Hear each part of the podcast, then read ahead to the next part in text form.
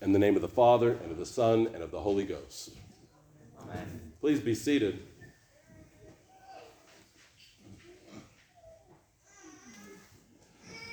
I knew a man many years ago who was diagnosed with major depression and put on antidepressants, and the doctors uh, increased his doses and increased his doses.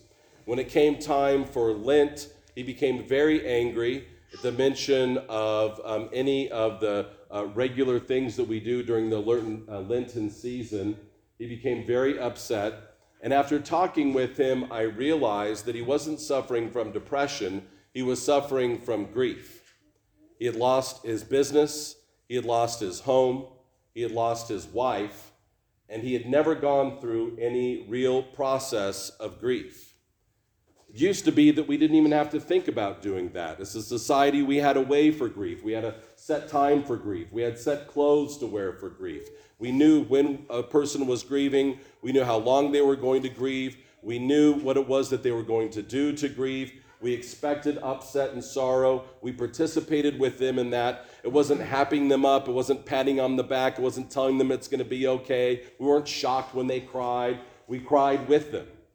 Now, when people cry and they get upset and they express their grief, we get upset and think, oh, we need to stop it. We need to medicate it. We need to fix it, right? We don't allow people to go through that process.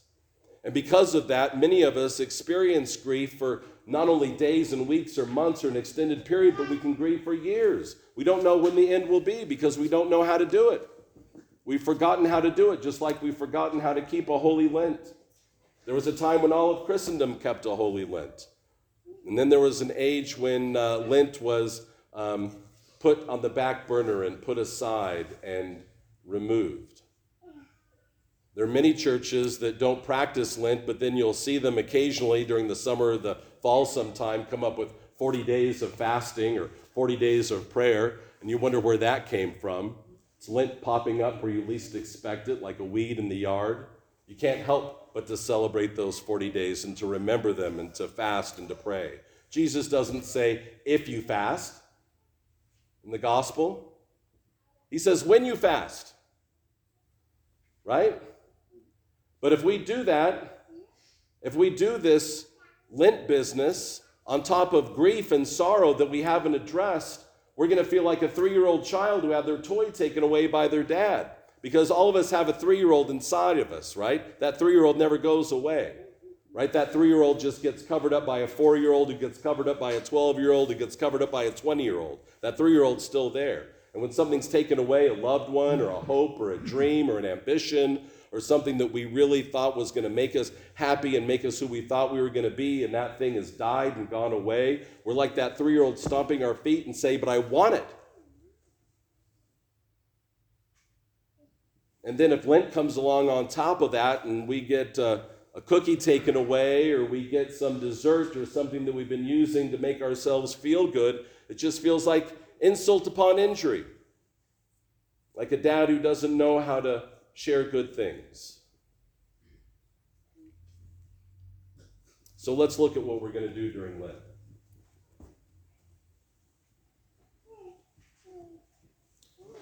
We read it together, so you can turn with me to page 544.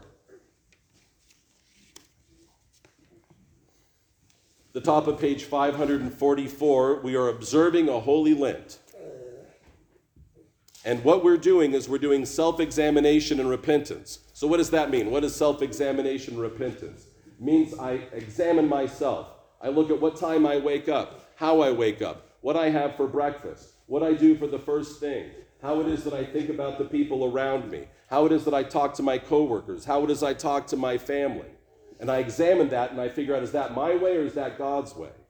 And repentance is saying, I'm going to do it God's way. I've been doing it my way. I've been doing it a small, petty way, a mean way. I'm going to do it a big way, a generous way, a bold way, a loving way. That's God's way. So I look at the way I'm doing it and then I change it to do it the way God would have me do it. What's going to help me do that? What's going to help me in self examination and repentance? I'm going to pray because I can't do any of this by myself because I'm too weak, I'm too small. That three year old inside of me doesn't want any of this business. I just want to stomp my feet, right? So I've got to pray. I've got to ask the Holy Spirit to help me. I've got to turn to the Lord. So I've got to have a regular discipline of prayer. So when am I going to pray? That's why we've got these little purple sheets. So we can think about it and we can talk to our family and friends, our spouses, our neighbors, our loved ones, our whoever we have. And we're going to say, okay, prayer discipline. All right, I'm already doing the morning. Maybe I'll add the evening. I'm already doing noontime. Maybe I'll add the morning. So I'm going to think about and make a plan. I'm going to write it down. Yes, I'm going to fast. The point of fasting isn't taking away good things to make us mad, it's to be aware of temptation. So I normally turn to that cookie. I'm tempted to have it. And I am reminded that man does not live by bread alone, but by the word of God. And so when I am tempted to have that thing, I'm reminded that it's God who sustains me. It's not that the Lord isn't giving me a good thing, it's that sometimes I've been looking past the Lord and I've been looking to other things. It doesn't have to be just food. In our fasting list that we have here, we're going to write it down. We can think about snacks, liquor, meats, cheeses.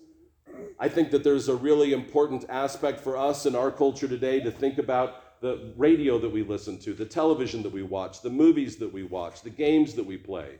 We put things in our ears to drown out our thoughts and to drown out the Holy Spirit. Let's take them out for a minute and see if the Lord's whispering in that low voice that we heard about on Sunday. So we're going to cut out a couple of things so that we can make room for the Lord.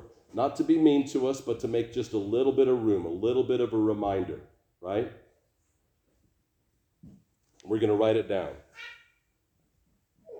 Almsgiving. This again shouldn't be seat of our pants. We have budgets, right? We know how much money we have. So there's a little bit of money that I've been spending on some of these uh, things, on some of these movies or sweets or snacks. I'm going to take a little bit of that money and I'm going to put it towards somebody else. And I'd recommend not just doing it randomly on the street, but giving to Anglican Relief and Development or giving to the Salvation Army or giving to some uh, notable, reputable organization that's going to uh, lead people um, out of destitution and uh, despair and into the gospel life. So I'm going to take a little bit of that money I was spending on myself and I'm going to give it to those that are in need. And then I'm going to read and meditate on God's holy word. And again, I'm going to write that down.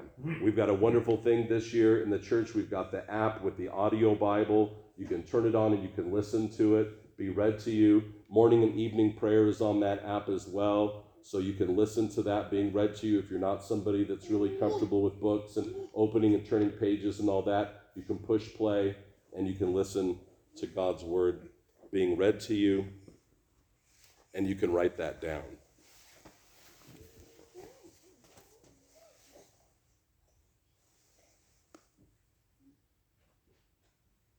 we have a good God, a Father who loves us.